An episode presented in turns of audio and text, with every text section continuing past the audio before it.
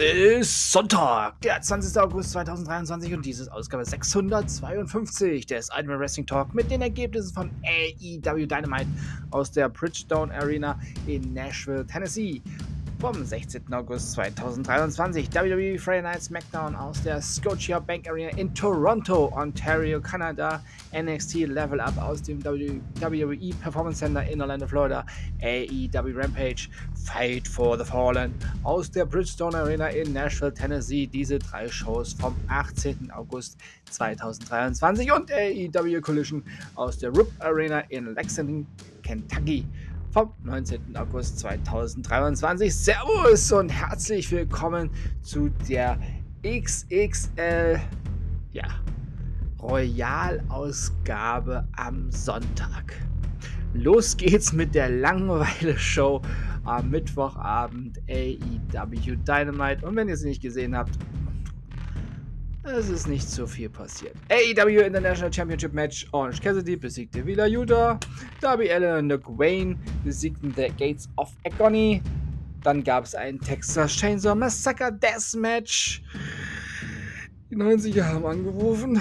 Jeff Jarrett besiegte Jeff Hardy. Dann folgte ein Match, bei dem die Gewinnerin ins AEW Women's Championship Four-Way Match einzieht. Dr. Britt Baker, DMD besiegte The Bunny, natürlich. The Bunny darf keine Matches gewinnen auf diesem hohen Niveau. Und dann gab es noch den Main Event. The Young Bucks durften mal wieder gewinnen. Und zwar gegen die Guns. Ja, die Guns werden hier bei AEW ganz schön runtergehalten. Das sind große Talente. Ich weiß nicht, warum Papa Arsch die Jungs nicht mitnimmt zu WWE. Denn da würden sie auf jeden Fall was ganz, ganz Großes werden. Ja, nicht so wie bei AEW unter diesem Tony Khan. Das war mal wieder eine sehr lahme Ausgabe AEW und wieder ein unnötiges Rumgeblude. Ja, grottenschlecht.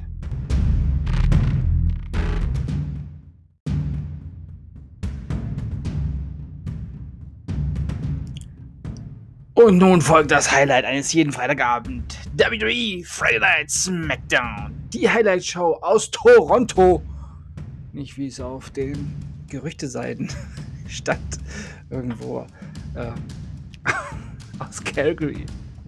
Naja, begann mit dem Grayson Waller Effekt und aus diesem Talk mit dem neuen United States Champion Rey Mysterio entstand ein Match zwischen LA Knight und Austin Theory. Ja, und der Sieger kriegt wohl die Chance auf den United States Championship. Ja, dachtet ihr, dass Ray seinen Titel als Fighting Champion verteidigt? Nö. Der hat sich das Gold ergaunert und nun hält er es mit seinen kleinen, schmierigen Händen fest. Doch bevor das Match begann, erschien Mr. Awesome, The Miss, im feinsten Anzug und gesellte sich zu den Kommentatoren und kommentierte mit, was die Qualität des Kommentars für SmackDown natürlich nochmal anhob. Allein Corey Graves kann das Niveau ja nicht hochhalten, wenn Michael Cole und Patty Craven auch noch kommentieren. Austin Theory besiegte LA Knight. Ja, The Miss war da hm, leicht beteiligt. Ja, und dann gab es ein paar Glückwünsche für den Wrestling Opa Edge, dessen Vertrag wohl nach SmackDown auslief. Hm. Infos dazu dann irgendwann. Ich hoffe, er kommt in Ruhestand. Nach einer Werbeunterbrechung gab es nochmal ein ganz spezielles Tribute-Video zur Karriere von Edge mit sogar einigen noch nie oder sehr selten gezeigten Szenen. Und nach dem Video bin ich der Meinung, dass es jetzt echt, äh, dass er jetzt echt aufhören sollte. Ja, eigentlich schon er hätte nach dem Royal Rumble Comeback aufhören sollen. Das war gut nochmal. Royal Rumble Comeback, da hätte er es beenden sollen. Hätte einen guten Abschluss gegeben. Danach, ja, ging es bergab. Dann zelebrierten Dakota Kai und Bailey unsere neue WWE Women's Championess Io Sky und sie bestritt zusammen mit Bailey ein Tag Team Match gegen Bianca Belair und Charlotte Flair. Und Bianca Belair und Charlotte Flair besiegten Io Sky und Bailey. Die EST hat diesen Sieg klar gemacht und Charlotte hatte eine blutige Nase erlitten. Und nochmal ein Edge-Gratulationsvideo, in dem nochmal alle Superstars, die man so ja, festhalten konnte, und wahrscheinlich bezahlen musste, nochmal Edge gratulieren konnten für 25 Jahre Edge, bla bla bla. Und mein Wunsch, dass er heute das letzte Mal aktiv in den Ring steigt, wächst noch mehr an. das geschrieben habe, wusste ich noch nicht, wie grausam der Main Event wird. Im Backstage-Bereich bekam Bianca Belair ihr Knie von Damage Control mit einem Stuhl zertrümmert. Tja, das ist halt so. Berufsrisiko. The Street Profits besiegten The OC und dann kam der Almighty Bobby Lashley und feierte seine Jungs. Ja, die haben es richtig drauf. Im Backstage-Bereich wurde Paul Heyman von Kayla Braxton interviewt und die beiden mögen sich ja nicht so sehr. Das wurde hier nochmal sehr unterhaltsam dargestellt. Stichwort Gerüchte über die Bloodline. Und wir wissen ja, was Paul Heyman von Gerüchten hält. Genauso viel wie ich von Gerüchten halte. Dann telefonierte Heyman während des Interviews und als das Telefonat zu Ende war, sagte er zu Kayla, dass dies kein Gerücht, sondern ein Spoiler sei. Nächste Woche wird Jimmy Uso live bei SmackDown sein. Seine Quelle wollte er allerdings nicht verraten, was auch richtig ist, denn Quellenschutz ist wichtig. Das sollte eine gute Journalistin wissen. Da muss die gute Keller wohl noch etwas lernen, um auf dieses Niveau zu kommen. Zurzeit ist sie ja noch in der Riege der Gerüchte, Klatschpresse. Und dann war Main Event Time und schon nach wenigen Minuten sah man Edge an, dass er fertig ist. Oh Gott, oh Gott, oh Gott. Und das Match ging lange. Und nicht wie es die Zuschauer riefen, er es noch drauf hätte. Klar, er hat seine Moves gemacht, aber es war schon sehr schmerzhaft mit anzusehen, wie eine ehemalige, ehemalige Legende seinen Ruf endgültig zerstörte und das vor den Augen seiner Töchter und Frau Beth Phoenix. Seamus tat hingegen seinem Freund Edge echt viele Gefallen und half Edge, dass dieser einigermaßen gut aussah bei diesem Match. Seamus musste sich natürlich ordentlich bremsen, damit Edge überhaupt mitkam. Aber natürlich gab Vince seiner Kreation Edge das nötige Happy End und Edge durfte Sheamus dann endgültig auch besiegen. Hoffentlich war es das jetzt aber für Edge, denn noch ein Match übersteht der nicht mehr der war fertig. Charles Robinson, der in dem Match den Ringrichter, der der Ringrichter war, hatte sichtlich Schwierigkeiten, Edge oben zu halten. Dann gab es noch eine Umarmung mit Seamus, aber wohl auch nur, weil Edge drohte zusammenzubrechen. Schon erschreckend, wie ältere Männer es nicht wahrhaben wollen, dass sie nicht mehr mit der jungen Generation mithalten können. Bis auf diesen Tiefpunkt im Wrestling, ja, ich würde sogar sagen, der Tiefpunkt in der Wrestling-Geschichte überhaupt war SmackDown aber wieder das Nonplusultra am Freitagabend und ich wünsche Edge, dass er jetzt endlich in Ruhestand geht und uns nicht mehr weiter belästigt mit seiner Anwesenheit.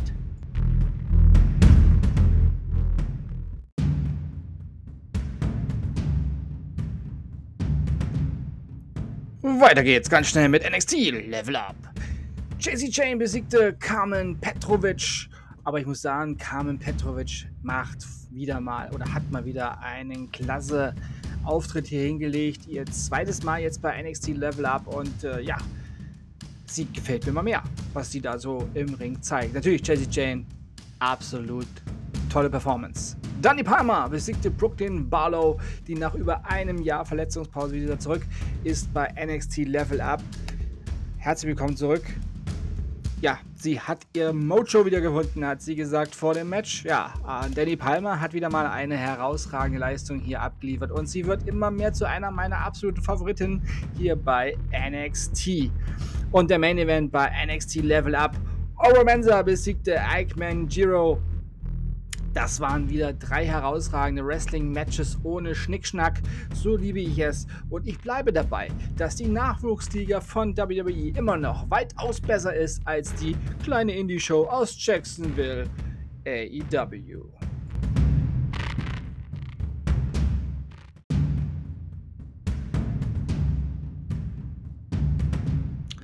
Nun die Ergebnisse von AEW Rampage. Ray Phoenix besiegte Commander. Ring of Honor World Tag Team Championship Match. Ozzy Orban, Mark Davis und Kai Fletcher besiegten Ethan Page und Brother Thay. Isaiah Cassidy. Sammy Guevara besiegte John Cruz und dann war auch schon endlich Main Event Time in dieser sehr schleppenden Sendung. AEW Women's World Championess Hikaru Shida und Sky Blue besiegten The Outcast, Rubiso und Tony Storm. Und am Ende, ja, haben sich die vier Damen ähm, des bevorstehenden Fatal Four Way Match äh, bei All In nochmal ein wenig ein Stelldichein im Ring gegeben und mussten von den Security-Leuten und Offiziellen auseinandergehalten werden. Ja, gut.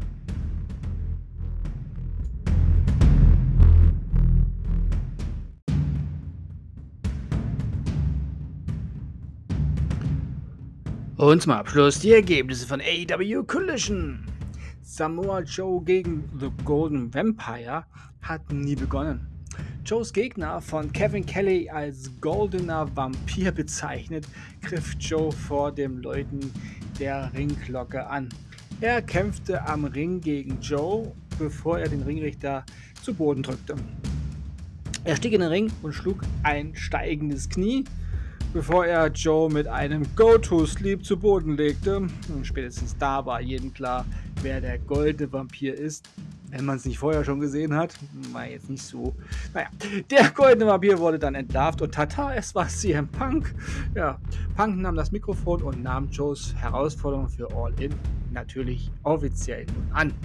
Und das war das einzige Highlight bei dieser Ausgabe von der Dorfliga AEW. Und die Kinder wird es bestimmt wieder gefreut haben. Sie werden wahrscheinlich ausgerastet sein. Und die restliche Show wird ihnen wahrscheinlich auch gefallen haben.